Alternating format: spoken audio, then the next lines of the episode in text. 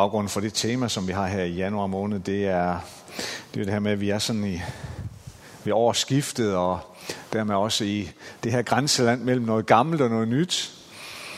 Øhm, og det kan man jo være på, på forskellige måder. Og det kalder altid på et eller andet i os og hos os, tror jeg. Og Jesus han, han har det her på et tidspunkt, hvor han siger, man kan ikke, man kan ikke tage en ny ung vin, der er, der er kraftig og voldsom, øh, øh, og så bare, så bare hælde den på nogle gamle vinsække, fordi at så, så, så sprænges vinsækken, og man ødelægger både vinsækkene og øh, den nye vin. Så der er noget, vi, vi, vi, øh, vi har brug for at betænke, når vi sådan er i det her, det her øh, spændingsfelt mellem, mellem noget gammelt og noget nyt. Øhm, hvad gør man, hvis man skal løse en opgave, som man aldrig har prøvet før? Øh, hvad gør man, når man skal løse en opgave, som, som kalder på en erfaring, som man, som øh, man er rimelig sikker på, man ved, det har man ikke. Man har ikke den erfaring. Nogen, det kalder på nogle evner, som man i hvert fald er usikker på, om man har. Hvad gør man så? Ja, øh, nu om stunder, så går man på YouTube.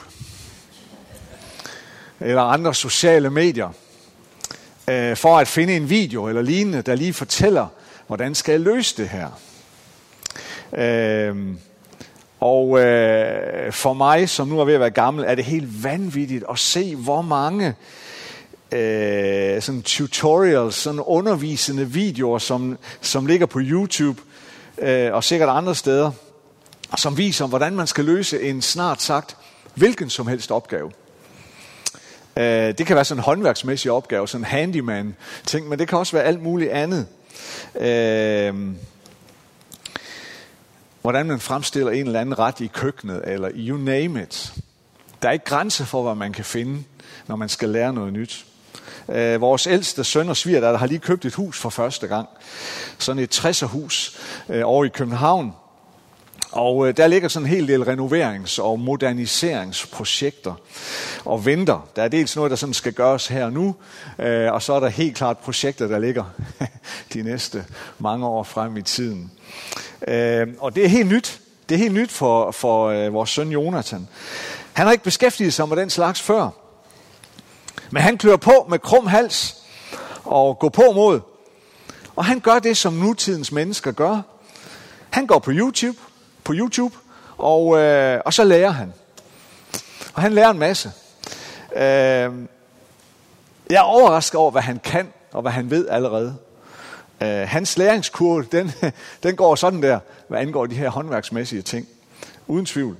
Øh, på flere områder ved han mere end mig, som dog har prøvet at eje tre forskellige huse nu.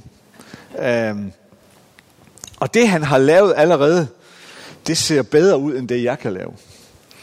Øhm, og nu ved jeg godt, Mona, hun sidder og tænker, ja, det siger heller ikke så meget, og det gør det nok heller ikke. Men det er et faktum. Det er sådan, det er. Øhm. Men hvis vi prøver at se bort fra det her med moderne læringsmetoder, hvad kan man så sige helt generelt om, hvad vi gør, når vi skal prøve at løse en ny og ukendt opgave, som man ved, at man måske ikke har kompetencerne til? Man kan i hvert fald være i tvivl om det. Hvad gør vi så? Ja, man prøver jo generelt set, man, man prøver at gå til opgaven med den erfaring, man nu måtte have fra andre eller, eller tidligere opgaver, som måske kan komme i nærheden af den her nye opgave. Rent instinktivt, så tænker man nok, øh, hvad har jeg prøvet før, som minder om den her opgave? Hvad har jeg af kompetencer? Hvad har jeg i værktøjskassen, som måske kan bruges til at forstå og løse den her opgave? Og så prøver man at kaste sig ind i det. Det altafgørende spørgsmål, det er jo bare, er det så tilstrækkeligt? Er det, jeg har i værktøjskassen, øh, er de evner, som jeg har brugt til at løse tidligere opgaver, er de tilstrækkelige til at løse den her opgave? Hjælper de mig i tilstrækkelig grad?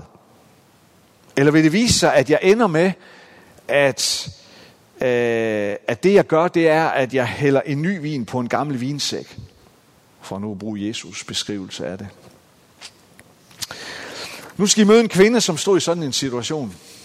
På en måde i hvert fald. Det er en situation, hvor hun mødte Jesus. for første gang. Og det Jesus gjorde, og det han sagde, det forstod hun slet ikke. For det havde hun aldrig oplevet før. Øh, der er ret mange vers, jeg skal nok skynde mig at, at læse det. Det er fra Johannes evangeliet, kapitel 4. Der står om Jesus sådan. Han kom der til en by i Samaria, der hed Sykar. I nærheden af det stykke jord, Jakob gav sin søn Josef. Der var Jakobskilden. Træt af vandringen satte Jesus sig så ved kilden. Det var ved den 6. time. En samaritansk kvinde kom for at hente vand. Jesus sagde til hende, giv mig noget at drikke. Hans discipler var nemlig gået ind til byen for at købe mad. Den samaritanske kvinde sagde til ham, hvordan kan du, en jøde, bede mig, en samaritansk kvinde, om noget at drikke? Jøder vil nemlig ikke have med samaritanere at gøre. Jesus svarede hende, hvis du kendte Guds gave og vidste, hvem det er, der siger til dig, giv mig noget at drikke, så vil du have bedt ham, og han ville have givet dig levende vand. Kvinden sagde til ham, Herre, du har ingen spand, og brønden er dyb. Hvor får du så levende vand fra? Du er vel ikke større end var far Jakob, som gav os brønden, og selv drak af den, ligesom hans sønner og hans kvæg. Jesus svarede hende, en hver som drikker af dette vand, skal tørste igen. Men den, der drikker af det vand, jeg vil give ham, skal aldrig i evighed tørste. Det vand, jeg vil give ham, skal i ham blive en kilde, som vælger med vand til evigt liv. Kvinden sagde til ham, Herre, giv mig det vand, så jeg ikke skal tørste og gå herud og hente vand. Han sagde til hende, gå hen og kald på din mand og kom herud. Kvinden svarede, jeg har ingen mand. Jesus sagde til hende, du har ret, når du siger, jeg har ingen mand. For du har haft fem mænd, og den du har nu er ikke din mand. Der sagde du noget sandt. Kvinden sagde til ham, Herre, jeg ser, at du er en profet. Hvor fædre har tilbedt Gud på dette bjerg, men I siger, at stedet, hvor man skal tilbede ham, er i Jerusalem.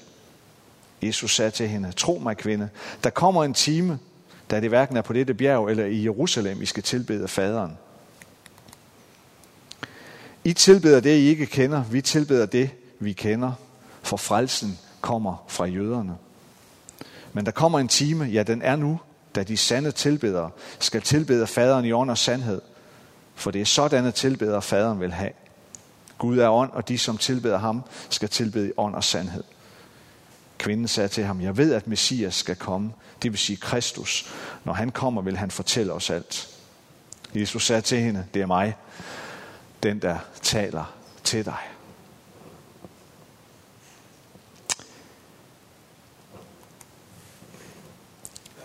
Det Jesus siger og gør her, det er så grænsesprængende nyt for den her kvinde, så hun har svært ved overhovedet at forstå ret meget af det. Og derfor så går hun jo til det med den forståelse og den erfaring, som hun nu engang har. Men Jesus han overskrider flere forståelsesgrænser for den kvinde her. Det gør han kulturelt, socialt, religiøst, ja teologisk. For det første, så var alene det, at Jesus og hans disciple gik ind i Samaria, det var en grænsesprængende handling. En grænseoverskridende handling.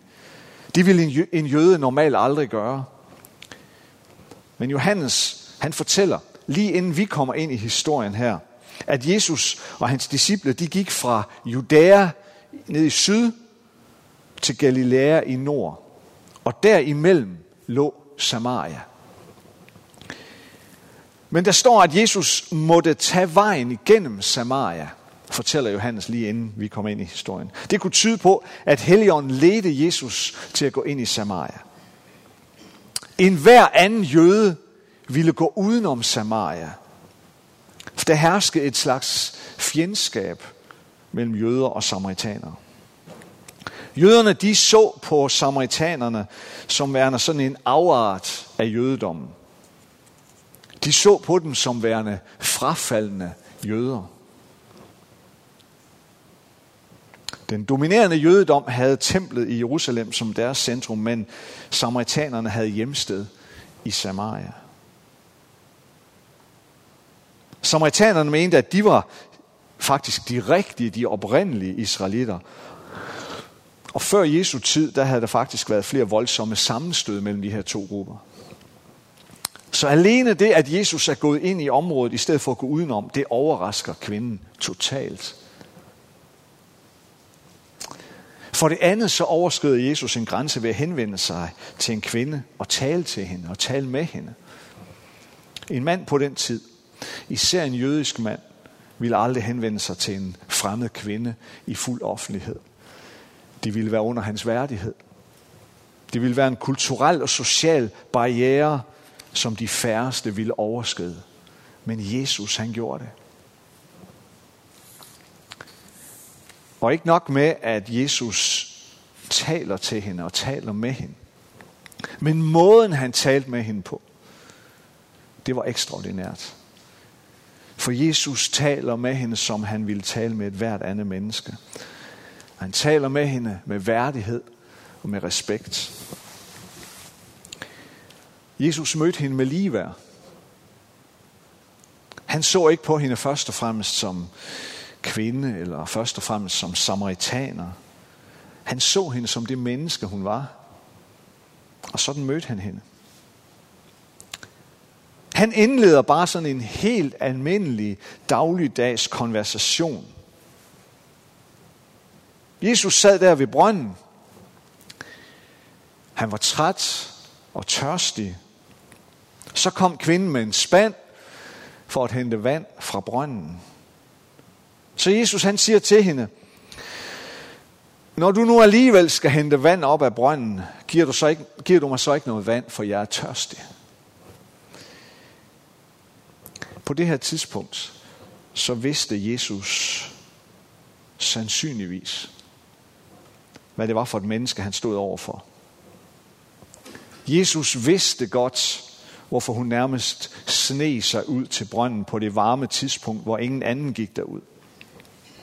Han vidste, hvad hendes udfordringer var, og at det helt sikkert var på grund af hende, at Helligånden havde ledt ham ind i Samaria.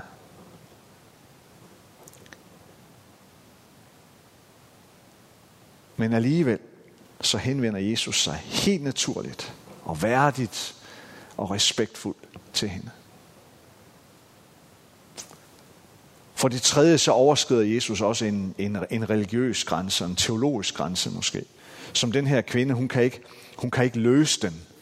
Det er som en gåde for hende. Hun kan ikke løse den ved at bruge den viden og forståelse, som hun hidtil har haft. Det starter med, at Jesus siger til hende, hent din mand. Hent lige din mand. Jeg vil godt lige snakke med ham også. Jamen, jeg har ingen mand, siger hun. Nej, det ved jeg godt, siger Jesus. Du har haft fem mænd. Og ham, du lever sammen med nu, det er ikke engang din mand. Her går Jesus så tæt på, så det også nok bliver utrygt for kvinden. Så hun skynder sig at dreje samtalen over på noget religiøst. Det er nok sådan lidt, uh, jeg må snakke om noget andet. Det går lige tæt nok på det her. Hun skynder sig at snakke om noget andet. Øh, Jesus, hvor er det rigtige sted at tilbede? For I siger Jerusalem, men vi tilbeder Gud på, på det her bjerg. Gerizim-bjerget. Og så siger Jesus noget, hun slet ikke forstår. Prøv at høre, nu går vi ind i en tid, hvor tilbedelsen af Gud er ikke længere dikteret af at skulle foregå et bestemt fysisk sted. Ligesom det heller ikke længere skal være styret af gamle love og regler. Nu er jeg kommet. Så nu er den gamle opdeling mellem jøder og hedninger ikke længere relevant. Og det fysiske tempel eller et fysisk sted er heller ikke længere central for tilbedelsen. Fra nu af er tilbedelse en indre hjertesag. Ikke styret af eksterne ydre handlinger. Fra nu af er tilbedelse styret af sandhed og ikke ceremonier. Den her kvinde, hun forsøgte at forstå, hun forsøgte at begribe Jesus ud fra de gamle normer, den gamle lærdom. Men Jesus var kommet for at bane vejen for noget helt nyt. Og det kunne hun ikke tage imod med udgangspunkt i det gamle.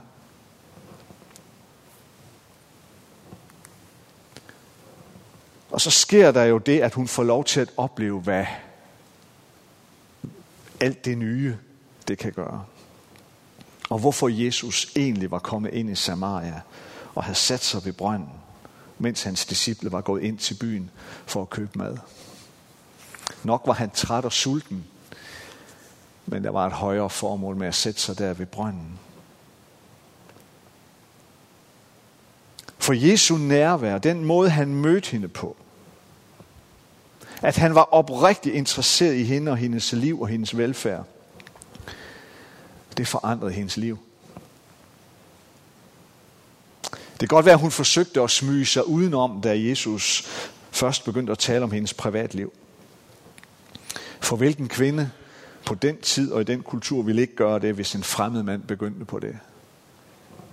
Det giver sådan set god mening. Men Jesus var anderledes. Han kom med noget nyt. Han mødte hende i øjenhøjde. Han mødte hende med Guds accept og tilgivelse. Han kom med et tilbud til den her kvinde om en helt ny begyndelse. Han kom til hende med en forsikring om, at hvis Gud kan se dig i øjnene, hvis du kan se Gud i øjnene, så kan du også løfte dit blik og se verden i øjnene. Der ved brønden, der oplevede hun, oplevede hun, at Gud tog al hendes skyld. Og især al hendes skam.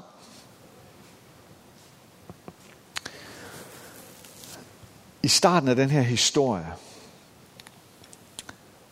lige inden vi kommer ind i den, der får vi at vide, at brønden hedder Jakobskilden. Den her brønd, den har en historisk betydning i Israels historie.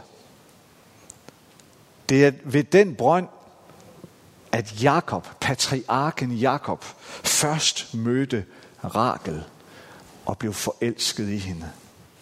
Det kan du læse om i 1. Mosebog, kapitel 29. Der er noget romantik over det her sted.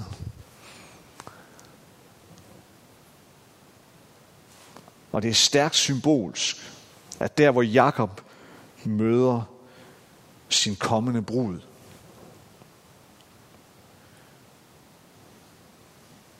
der er en historie om, at det var her en brudgom mødte sin brud. Jesus er Guds rigets brudgom. Kirken er hans brud. Du og jeg er hans brud.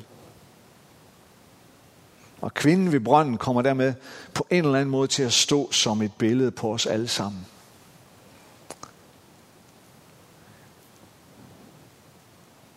Hun står der i al sin brudhed. Al sin kommen til kort. I al sin smerte over livets barske realiteter.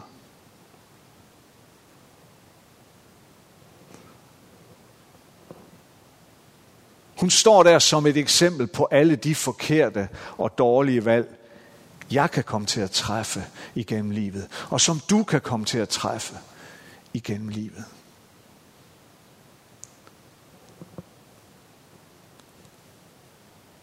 Hun står der som et eksempel på at gå igennem livet, og hvordan livet kan ramme os. Både på grund af nogle ting, vi selv gør, nogle valg, vi selv træffer, men også på grund af nogle ting, vi overhovedet ikke har noget med at gøre, men som sker alligevel. Det er jo dig og mig, der står der ved brønden. Det er jo dig og mig, der står der med spanden i hånden, og dybest set ikke fatter det nye, som den mand taler om.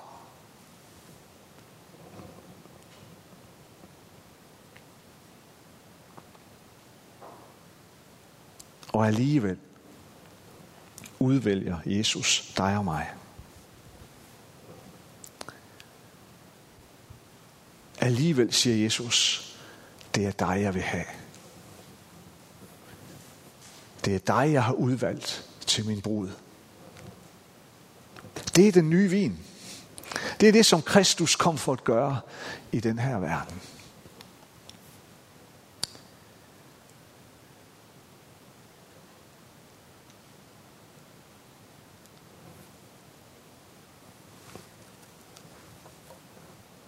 Og dybest set, så kan vi have svært ved at rumme, tror jeg, den kærlighed, som det er udtryk for.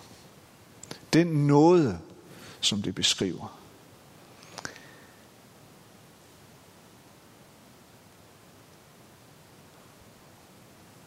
Men Jesus han møder dig og mig ved brønden.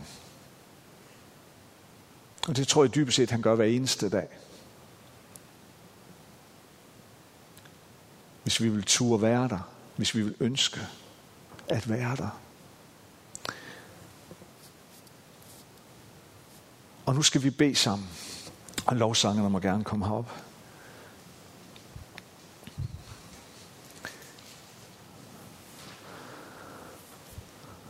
Og nu skal vi egentlig bare bede en bøn om, at, at vi må være der ved brønden.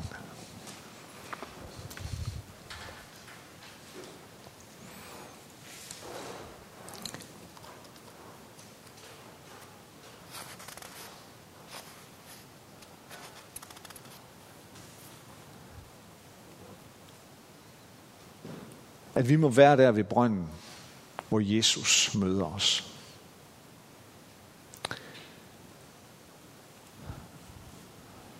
Og lad os, lad os gøre det på den måde, at hvis du kan gøre en lille, synlig, fysisk ting, når vi beder, hvis du vil, at du kan strække dine hænder frem,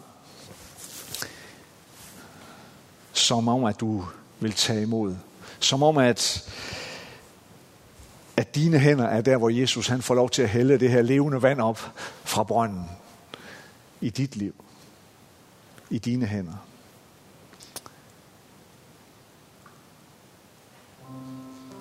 Lad os bede sammen.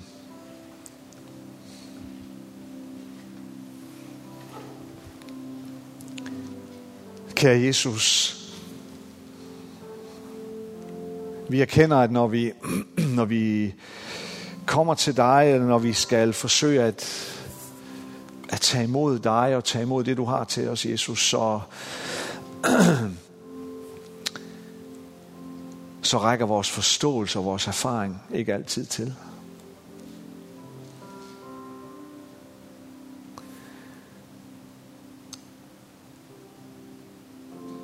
Men tak fordi du ikke vender ryggen til os af den grund. Jesus, tak fordi du bliver ved med at kalde os hen til brønden med det levende, livgivende vand,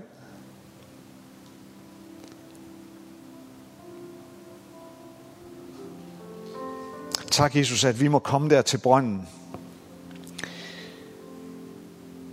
Ligesom dem vi er. Med alle vores sejre og alle vores nederlag. Med al vores glæde. Med al vores smerte.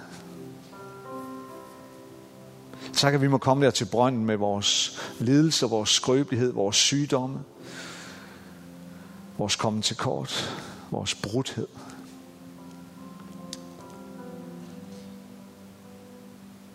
Jesus, tak, at du er vores brudgom. Og vi må være den brud, som du vil hente hjem.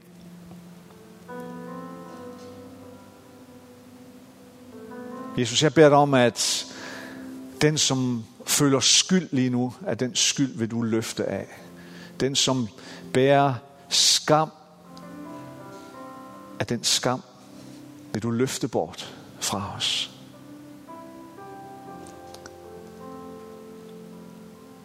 Tak, at du møder os og ser os i øjnene.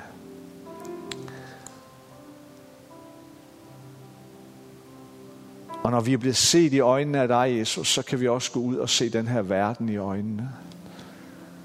Så kan vi leve som dine børn, far, i den her verden. Tak, at du møder os nu. Tak, at du er så rig på noget og barmhjertighed, så vi slet ikke fatter det, jeg slet ikke forstår det. Jesus, hjælp os til at være nye vinsække, som du kan fylde den nye vin på.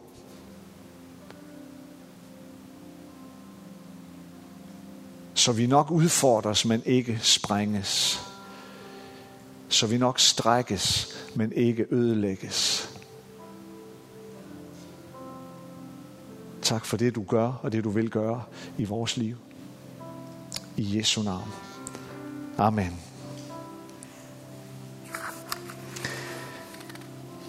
Vi vil fortsætte med at lovsynge lidt. Hvis du har kræfter til det, så må du gerne rejse dig op og være med. Du kan også blive siddende, præcis som du har brug for. Lad os lovsynge sammen. Hvis du gerne vil have en personlig bøn,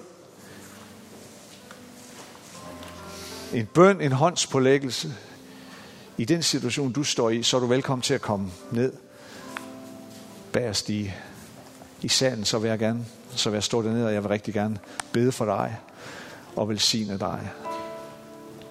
Eller du kan spørge sidemanden, om ikke han eller hun vil bede en bøn for dig. Lad os lovsynge sammen.